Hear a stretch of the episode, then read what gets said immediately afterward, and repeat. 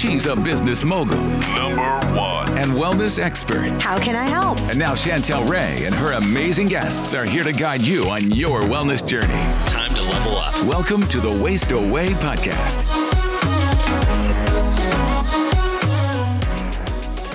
Hi guys, welcome to today's episode. And we have Emily Johnson-Haug of the Functional Nutritional Health Coaching.com. And we're so happy to have her. Emily, welcome. Thank you. I'm so happy to be here. Yeah. So today we're going to be talking about fasting. We're going to be talking about hormones. We're going to be talking about gut health, all the things that you love to talk about. So Emily, tell us a little bit about your story and kind of what got you into this field. Yeah. So my story is pretty long, so we'll keep it short. I have adenomyosis, which is a form of endometriosis. And it took a really long time for me to finally get a diagnosis. I spent about 3 years of my life in chronic pain and was continuously told they don't know what's going on. Part of that pain was also constipation coming from adenomyosis. And I ended up going through a lot of different experiences with doctors, being told they can't find anything. Finally, when they could, I was diagnosed with adenomyosis, and then the solution was, take hormones or get a hysterectomy. And I was not okay with either of those. So I dove really deep into the research and found that, there's potentially solutions with fasting. I found myself a surgeon who was a bit more experienced, and we did a laparoscopy and found that we're hoping to find endometriosis and remove some of it, so I would relieve some of the pain. But instead, I found a birth defect. We fixed that, so my large intestine wasn't attached to my abdominal wall. And I woke up, though, and I was still in the same pain. And just before all of that, I had done some insulin resistance testing, so an insulin tolerance test, and found that I was insulin resistant. Matched with that information and knowing everything that I knew about fasting, I actually found a clinic. I was living in Switzerland at the time in Germany, and I water fasted for 14 days. And part of the water fasting, they gave me high dose magnesium. And it was the first time in probably about 1.5 years that I didn't have pain. And that just opened up my whole mind to realize how important nutrients are. I was doing all the right things. I was doing, everything I could to subside the pain, which is obviously an inflammation response. But also, if we're missing nutrients, we have a big problem. So fasting combined with understanding the body a bit more and understanding the basic things we need was really a big solution. And I've been doing health coaching for 5 years, but now I've shifted more into the functional world and functional testing and understanding basically what our bodies need to move forward and to be healthy is sometimes we have too much of something or not enough of something. So that's the foundation of functional medicine. Well, let's talk about gut health for just a second. And I'm feeling like it's funny, we had a girl that posted a picture and sent it in, and she was like maybe 135, 140 pounds. But she showed a picture of her stomach and she's like, after I eat, and she looked like she was pregnant. She's like, every time I eat, I get massive, massive bloating. And I'm hearing that from people all over. And one thing, and she does intermittent fasting. And I was thinking kind of what would be some of the reasons. So I'd love for you to kind of talk about that of why. What are some of the reasons why people are getting so much bloating, so much gas and constipation? Because the truth is fasting does cause constipation. And I know when I did a 7-day water fast, the one thing, and I will say this, and I don't care, I've done more fasting than 99.9% of the population. I've tried different things, right? And I will say there's one thing that fasting does not help with, and that is constipation.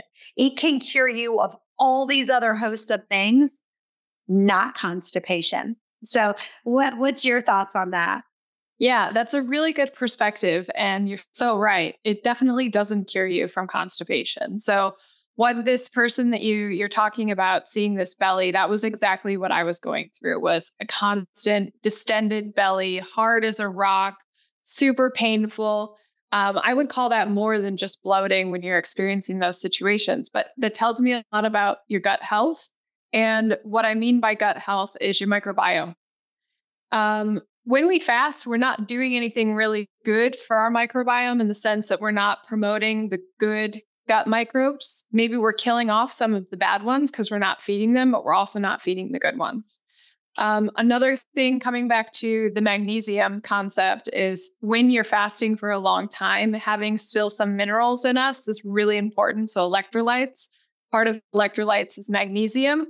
There are many different forms of magnesium, so you have to really do your research and know which one to be taking. So I personally use a company called Element. I like what they offer. There's nothing bad in it, but when I'm fasting, I make sure I take the plain one, not the one that's, you know, sweetened with stevia. But fasting definitely doesn't help because you slow down your digestive tract, right? Nothing is moving through. But we also tend to not drink enough water, and magnesium helps pull water into the large intestine and I think the small intestine. So what we really need to be focused on when you're fasting is to remember that when you come back out, you have to feed the good microbes. And what does that mean? Feeding the good microbes. How do you fix gut health? Typically, you hear from like FODMAP diets, which is about elimination, or another form of elimination diet, which can be helpful for a short time, but you're still not really fixing the problem, right? You're still in a situation where these bugs are not getting the food that they require. So avoiding the food for a little bit maybe makes sense. And depending, maybe if you have SIBO, you might need a more restrictive situation, but actually feeding the microbes things like fermented foods, as much root vegetables as possible. So if it's too much for your stomach, then you want to start slow, but you want to get a variety of all these things. There was actually just a study that came out that showed a direct link between fresh fruits and vegetables and gut health. So getting away from all of the canned and processed and frozen things. I'm a big fan of frozen vegetables, but if you can get them fresh, there's definitely going to be more of a benefit for your microbiome. Guys, I just want to interrupt for just a second, and I want you to hear Paul Saladino talk about why liver is so important. And if you don't like liver, we have another option for you. Your ancestors were eating liver. And the reason that this sort of wisdom has been passed down is because liver is very nutritious. It's basically nature's multivitamin. If you look at the nutrients in meat, they're great. You've got zinc, you got B6, you got B12, you got some K2. But if you look at liver, it really complements what's in muscle meat. And there are many unique nutrients found in organs, specifically liver as a powerhouse of these, that are difficult to obtain outside of liver. Like meat and organs are like peanut butter and jelly. They just go together. They're supposed to be eaten together. The easiest way to eat liver is just to do it raw. If you don't want to eat liver raw, you can cook it. But the reason that I like to do it raw is because there are unique nutrients in liver that are probably somewhat degraded when you cook the liver. This really is like the most nutrient-rich supplements that you can find, and they are amazing. I have tried them. I absolutely love them. So just go to heartandsoil.co, use the coupon code Chantel Ray, and save you some money there.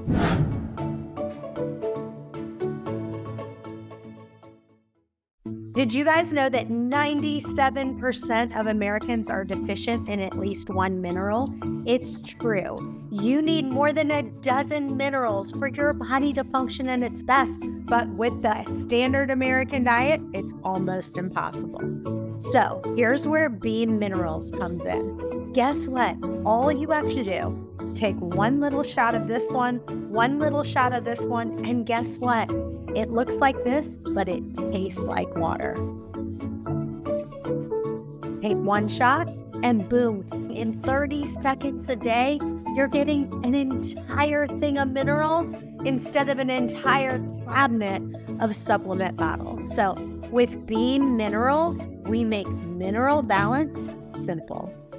So let's talk about SIBO for a second, because I'm hearing from my friends that are functional medicine doctors that they've never seen more low stomach acid in people, first of all, and they've never seen more cases of SIBO than ever. Like, it's like massive. Everyone that they're coming to see, it's SIBO, SIBO, SIBO. Are you seeing that as well? And what are you doing for the low stomach acid? Yes, I am seeing that as well. And that makes perfect sense, because if we don't have enough stomach acid, we are not digesting our food properly, but we also have let our barriers down. More of the bad microbes can come in, which SIBO is small intestine bacteria overgrowth. So seeing the link there is really key. When it comes to dealing with low acid, it really depends. You should really I do testing called GI map, and I use this one because it shows me whether or not you have H. pylori. A lot of people, 50% of the population, have H. pylori, and H. pylori effectively reduces stomach acid. And you could give people HCl, hydrochloric acid, but if you're giving it to them and they have H. pylori, you will agitate the microbe H. pylori, and it will actually burrow deeper into the stomach. So it's a dangerous intervention for people who have H. pylori to get hydrochloric acid, which is often in these digestive enzymes. So you have to be, pretty careful that you're not just facilitating an issue even worse. So first step for me would really be testing. I would need to know if somebody has H. pylori or not. And if they did, I would eradicate that. And if they didn't, then I would consider hydrochloric acid supplementation. Okay. So I want you to say that again, because that's a really big deal. So what you're saying is, if you have H. pylori, and you're saying 50%, and I've heard that as well from all my other functional medicine doctors, that 50% or more of the patients they're seeing have H. pylori. You're saying if you give stomach acid or digestive enzymes, and when I say HCl, hopefully the audience now knows what that is, but either HCl or digestive enzymes. That's one distinction we can make, is digestive enzymes are okay, but most of the digestive enzymes on the market have HCl in them. So you have to be careful that your product doesn't have the combination until you know whether or not you have H. pylori. And H. pylori by a typical lab, so what you would get from probably your normal doctor, they're just giving you a yes or no result. When you do something with a functional medicine doctor, typically they're using something stronger like a GI map, which is giving us a quantitative number. So we can see, okay, if you're just under that yes or no line, for a functional medicine doctor or practitioner, you effectively have H. pylori, and we need to be careful with that, because H. pylori is linked to different stomach cancers. And if we allow H. pylori to get stronger by, again, giving it this hydrochloric acid, HCl, then it can actually have virulence factors, which are linked to cancer. So we really have to be careful. And yeah, it is about 50% of the population. Some doctors are even now coming out to say, maybe it's normal for us. Maybe this is something that over time, we have a synergistic relationship with. It's really unclear, but we do know that HCl with an H. pylori infection is dangerous. So let me tell you something I just learned, and I want to make sure that I'm repeating it back. And I can't even believe that. I think I might have known it, but I'm not sure. If I did, I forgot all about it. So we had a gut specialist come on, and he said, if you take HCl, you are working on your stomach. It's breaking down food in your stomach. When you take digestive enzymes, those are breaking down in your small intestines. And so he is saying you actually have to have both HCl and digestive enzymes. And I will tell you, most of the digestive enzymes I've been looking at lately, I used to notice that they both had HCl and they had digestive enzymes. Now I think what they're doing to try to get you to buy two different products, now they're not putting them combined. They're actually taking HCl in one. They're putting digestive enzymes in another. And then and he's saying you actually need to have both, because if you look in the bathroom after you go poo and you see undigested particles in your toilet, then you are not digesting your food properly. And that means that you either need HCl or you need digestive enzymes, but probably both. How would you respond to that? I would say that's very true. But again, if you have an H. pylori infection, which about 50% of the population does, then the HCl can be dangerous until you eradicate the H. pylori. I think the companies removing them from being a one product, it's because they're seeing that link. They're seeing that it's really not okay to just, haphazardly give everyone HCl without knowing if there's H. pylori. There are still some products on the market that have a combination of the two. So when you're working with a functional practitioner, they'll know whether or not, based on your test results, if you should get a combo product or if you should start with the digestive enzymes. And what you've said is exactly right. If you're seeing undigested food, there's a problem. There's a problem in probably more than one place. And the very first thing someone can do is start focusing on chewing their food. A lot of us are... Which is what I do not do well at all. It's like, I need to hear it 10 times a day, if not 20. Yes. A lot of us say, we're on the run. We've got kids to take care of or whatever it is that, you're moving really fast and you're like, okay, I need to shove this food down. But the thing is part of the whole process of chewing is digestion. We need to chew something long enough. It'll start getting those juices flowing in our body to actually stimulate digestive enzymes. So we have the capacity to do all of this. If we're very healthy individuals, we actually don't need digestive enzymes. But most of us are living a pretty chaotic life. So, it's helpful. But the very first step I would say for anyone who's experiencing that is, focus on chewing your food for, count to 20 for each one. It's going to be really hard at first. You're going to have to count to 3 and then the next time 4. But yeah, that's a really good point that you made, that they are separating them out, but I see it more as a positive with the digestive enzymes and the HCl.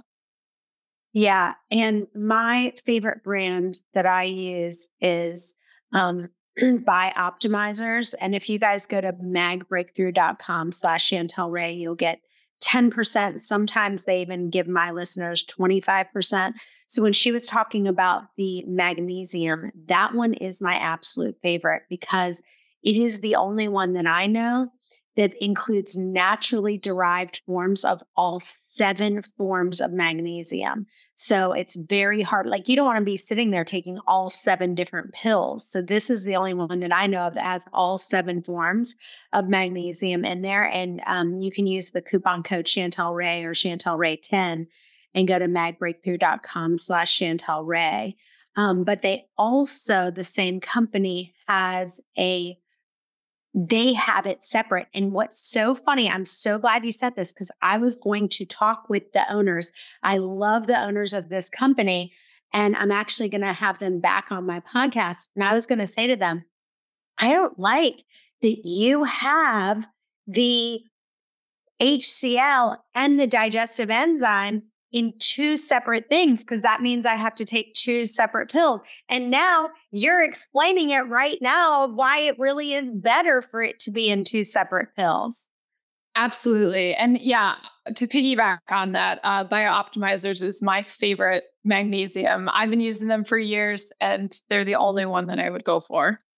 That's awesome. So as far as the HCl, and how do they find out if they have the different, H. pylori or not? Yeah. How hard is that test?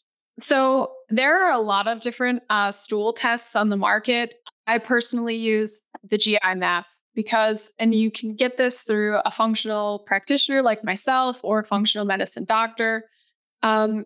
Is a diagnostic test, meaning that, it's not available for just anyone to go order. But this one is really important because it's telling us, again, a quantitative amount of H. pylori. So if you go to your doctor, they're going to give you a test where you're going to get a positive or a negative, and that's it. You don't know how much, you don't know if there are virulence factors, and virulence factors just means they're a stronger factor of the H. pylori infection, right? So how you can get this testing is really work with a functional practitioner. I think it's really important for everyone to know their status. If you're experiencing any kind of digestive issues, then you should get a GI map done. It will tell you more than just the H. pylori status. It'll also tell you if you have any pathogens, if you have any other overgrowth, how your microbiome is looking. So I know there's some people on the market who are not super big fans of doing like gut testing because it is going to change day to day and every time that you do it, but it's going to give you a general picture, especially with some of the nasty microbes like H. pylori. Did you guys know that your thyroid's main food is iodine? And guess what? Mercury and other toxins gobble up your selenium, and your thyroid glands need selenium to convert iodine to thyroxine. So if you have mercury fillings and with all the toxins and mold, your selenium just gets gobbled up. So here's the bottom line. I take something called Peak Thyroid.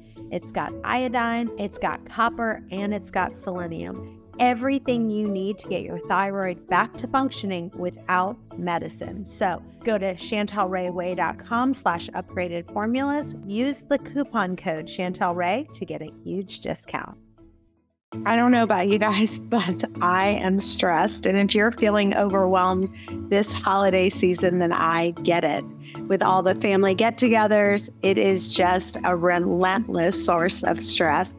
But anyway, there is something that I've got called Stress Guardian, and it's actually made by BiOptimizers, the people who make the magnesium breakthrough, which I love, love, love.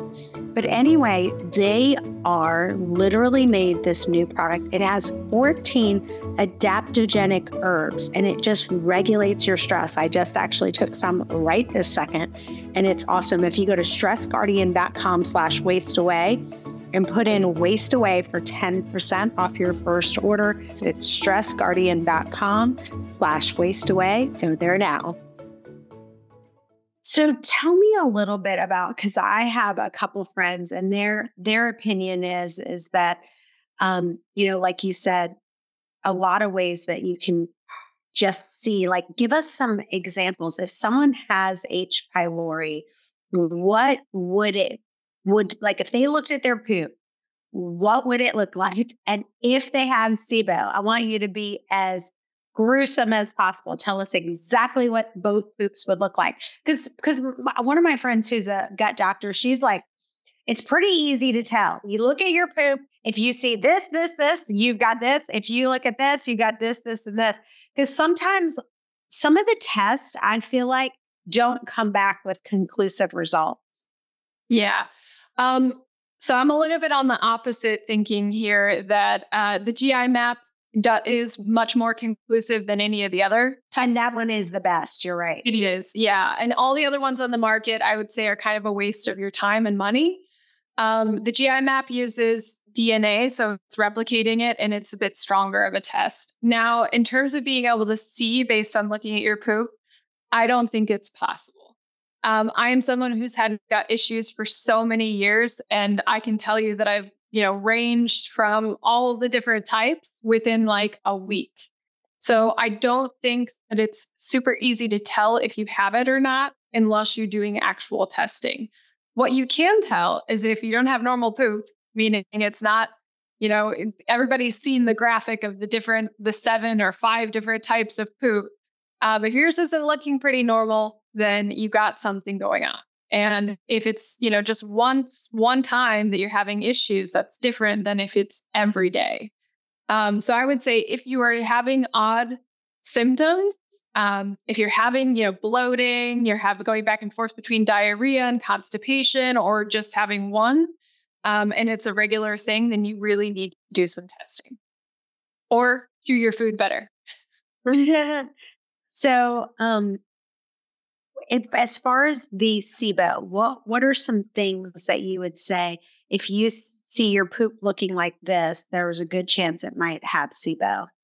You know, I've worked with a lot of different people who had SIBO and they all had different symptoms. I had some people who were actually really constipated and I have others who are, you know, on the toilet constantly with diarrhea. Because SIBO isn't, it's actually a downstream effect of something else going on, obviously an overgrowth, but usually, you know, maybe you don't have enough stomach acid, so things are getting through. It's a symptom. It's not actually the root cause. So depending on what the root cause is of why you have SIBO will change completely as to what, how it manifests in your poop.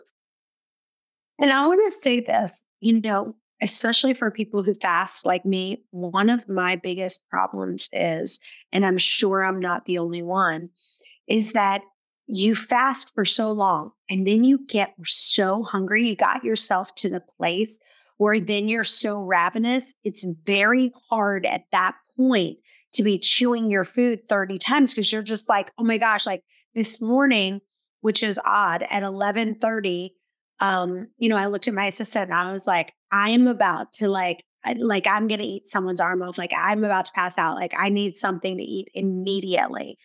But at that point, I, for whatever reason, I guess I just didn't eat very much yesterday. So by today, I was like ravenous. So I think that's another issue of like, I can't stress that enough of like, how would you recommend someone if they're fasting that long to slow down and be able to actually chew their food? Any tips on that? Well, one thing is you can really try to count how much you're chewing. But when you're that ravenous, that actually brings me a bit more to a point of how to optimize how you're fasting. So a lot of times we do pay for it the next day if we didn't eat enough the day before. So paying attention to, you know, making sure you're getting enough food, making sure that maybe one of your last meals has a decent amount of fat because fat is going to be slower in the digestive system. And over time, you shouldn't really be experiencing too much of the ravenous. This also is often linked with insulin resistance, and it can take so many years to repair insulin resistance. So even if you've been fasting for a decade, if you had a decent bout of insulin resistance, it can take a long time to repair this. So we usually pay for, you know, based on our previous choices, what we're going to have issues with on the next one. So like being super ravenous, I would say to a client, then maybe we need to pull back on how long you're fasting, optimize the meal that you had before the first one, and have more of what I call the oh shit foods around, meaning something that you know is super, super healthy. And it's exactly what you want it to be for that first meal. That's super easy. You don't have to spend the time to cook anything. Maybe a nice smoothie that's already prepared for you. And that way, you know, if it's a smoothie, it's already basically chewed for you. So you don't have to worry too much. You can get something in and then have a proper meal like an hour later. Yeah, that's a great tip. I think that is the key is like right before you're going to open up your eating window to have something and not get yourself that ravenous. I want you to talk about intuitive fasting, because I feel like there's so many people out there that are like, I only eat from 2 to 7 or 12 to 6 or whatever it is. And they're Nazi about it. And it's just so rigid and it loses that intuitive eating. And what do you do to become an intuitive faster? Yeah. First, I stress this all the time. Perfection is a perfect way to set yourself up for disaster. If we're too rigid with anything, then it's not working. It's actually not a good choice for you. Part of becoming intuitive for most of us, we have to really work on this. I actually don't really recommend too many people to focus too much on their own cues until they've cleaned up their diet, because we're often falling into this trap of, you know, sugar highs and sugar rushes of the processed foods that we're eating. But over time, what I tell people is, you know, it's great if you can make it till 2, but if your body is telling you, hey, I'm really hungry at noon, then, you know, break your fast at noon. That's all. That's totally fine. I am a person who I generally aim for a certain amount of time, but I'm also not very prescriptive on it. I work with what's in my life. Also, as a female, I think it's really important to pay very close attention to your cycle. If you're fasting too much towards the end of your cycle, then you can actually, mess up your hormones. And I think listening to your body and hunger cues is really important, but also to realize that hunger cues or the feeling of being hungry is not the only one that's there. If you're feeling really low on energy, if you're feeling really, like you just having a crash, that is also another way of your body telling you, hey, I need fuel. It's time to eat.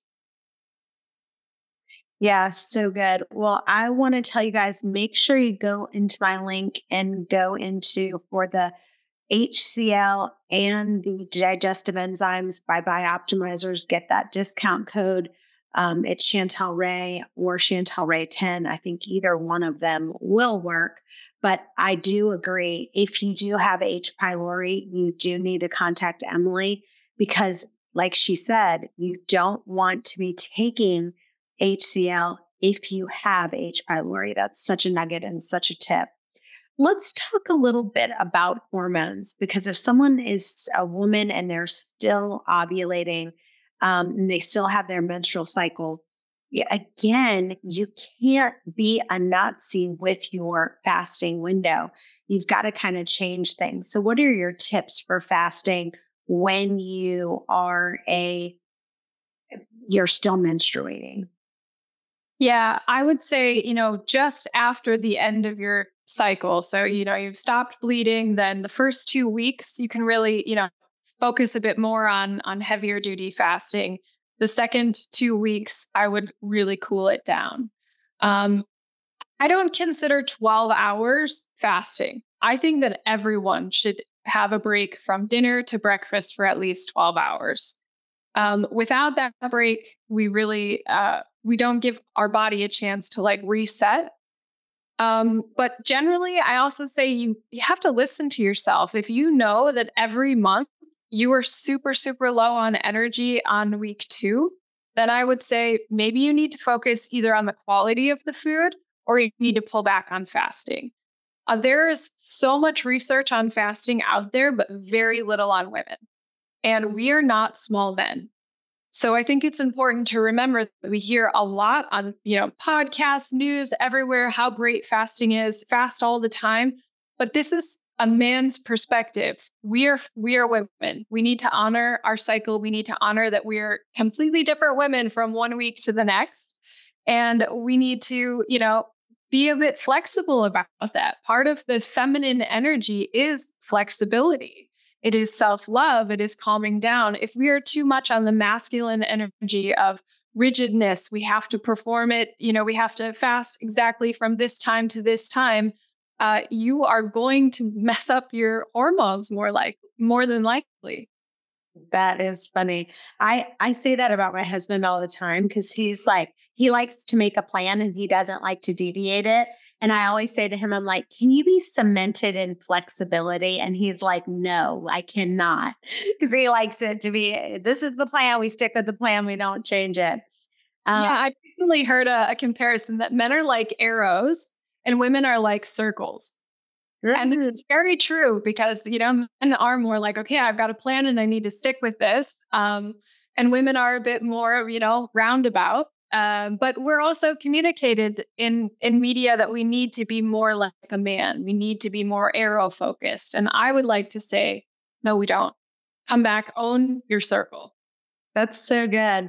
Let's talk about habits for a second, because I think that that's one area that you really specialize in, that you help people change their health story by changing one habit at a time. So talk a little bit about some of the habits that you say, all right, here's my top 5 habit hacks that I help people to do.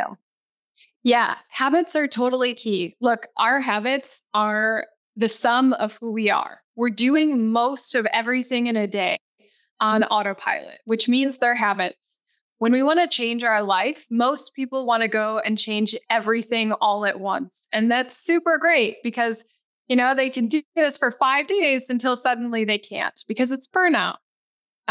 What I do is I actually pull it back and I say, wait a second. Okay, I'm so happy you want to change your life, but let's do this step by step, one thing at a time. Build everything into a habit so you don't have to spend cognitive energy on it. We only have so much every day. You only have so many decision-making power in a day. So once you've made something a habit, you don't have to think about it so hard. When I work with someone each week, we bring on maybe one or two new habits for their life. And some of my habit hacks are things like, you know, habit stacking. If you are doing a habit on top of something else you're already doing, you are much faster to build it. Also, it needs to be something you like to do. Some of the habits, maybe it takes a little while before you actually like it, like maybe going into the gym.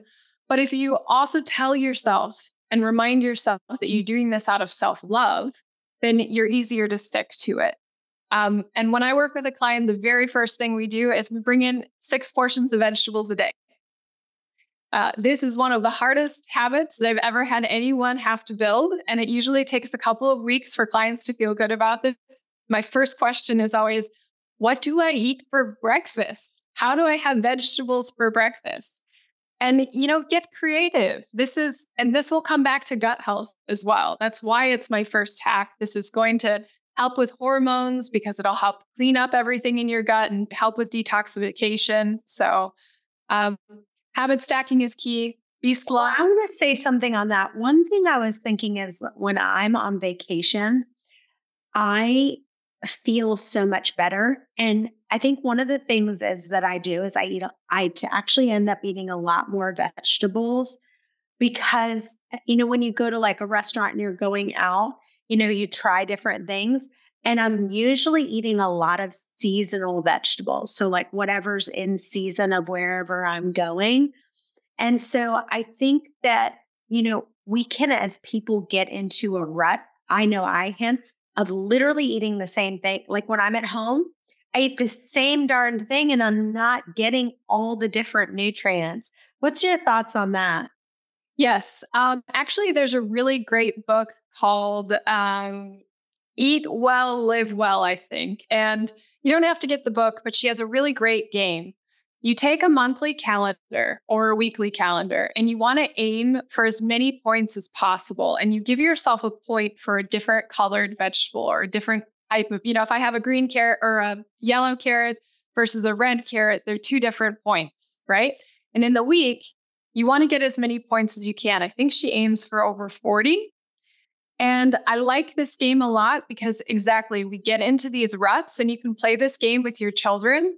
You can say, all right, we're going to make sure we're going to go to the grocery store. We're going to pick out as many different colors as we can.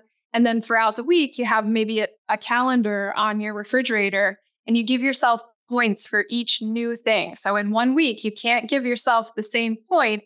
You know, if I eat red carrots or orange carrots on Monday and I eat them on Wednesday, I only get 1 point for that week because it has to be diversity.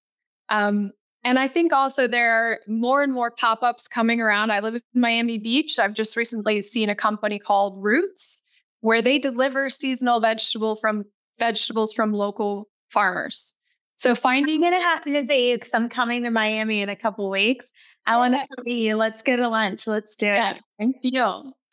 But finding these local deliveries or going to your local farm because they're going to have seasonal food and you won't, you know... 2 months later, they're not going to have the same stuff. So it's a good way to, you know, find adventure and find some diversity into your diet. I love it. Well, I agree. I think you guys should get with Emily, get these gut tests done, see what's going on. And I agree 100%. The test that you're talking about, that GI map, I wouldn't take any other. Like if someone said, you need to take this one or you need to take that one, I'd say absolutely not. That's the only one that is good. And so tell listeners where they can find you and where they can follow you. Yes. So on Instagram, I'm Functional Nutrition Health Coach. Same thing for Facebook. And then you can reach out to me via email, info@functionalnutritionhealthcoaching.com. Awesome. Well, you guys stay tuned. We've got another episode coming up in just a few. Bye-bye for now. Hey guys, thanks for listening to today's podcast. If you enjoy the podcast, it would mean the world to us for you to leave a review on iTunes to get this podcast out to others that may have the same questions that you do. And as always, if you have a question that you want answered, email those to questions@ChantelRayWay.com. Thanks again, and we'll see you next time.